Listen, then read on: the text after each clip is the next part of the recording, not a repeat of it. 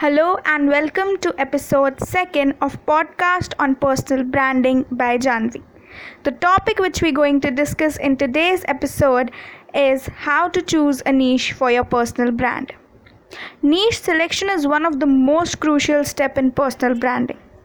If you don't have a specific niche, then you won't be able to find your target audience and it will also lead to loss of your followers. So the first step in personal branding is to define your niche. You can also select more than one niche. Your niche depends on your skills, experiences, interest, hobbies and passion. You just have to showcase your knowledge, you just have to share your knowledge with your audience. And this will also increase your audience engagement. By doing so, you will able to find your target audience.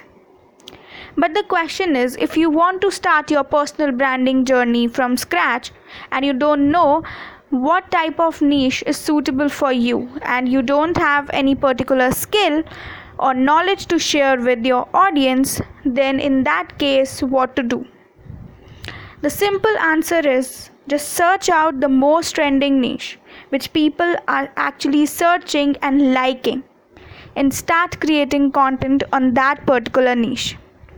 By doing so, you will also create your personal brand in that particular niche and your audience will love your content.